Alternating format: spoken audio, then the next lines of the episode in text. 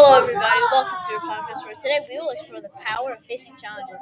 We are here. To, we are going to dive deep into historic events and explore how people overcame tough times. We will also discuss benefits of facing challenges. So sit back, relax, and enjoy today's podcast. So let's get started. Max, what do you want to know more about? Well, first of all, can you tell me some events in the past? I'm not really a history guy. Sure. For example, people have faced challenges such as the American Revolution, COVID 19, and the Civil War. Well, anyways, do you know any challenges that were encountered in each of these events? Well, in the American Revolution, people had to fight hard for their freedom in harsh weather with little to no supplies. In COVID 19, people worked together to make an antidote to the virus, which saved lots of people.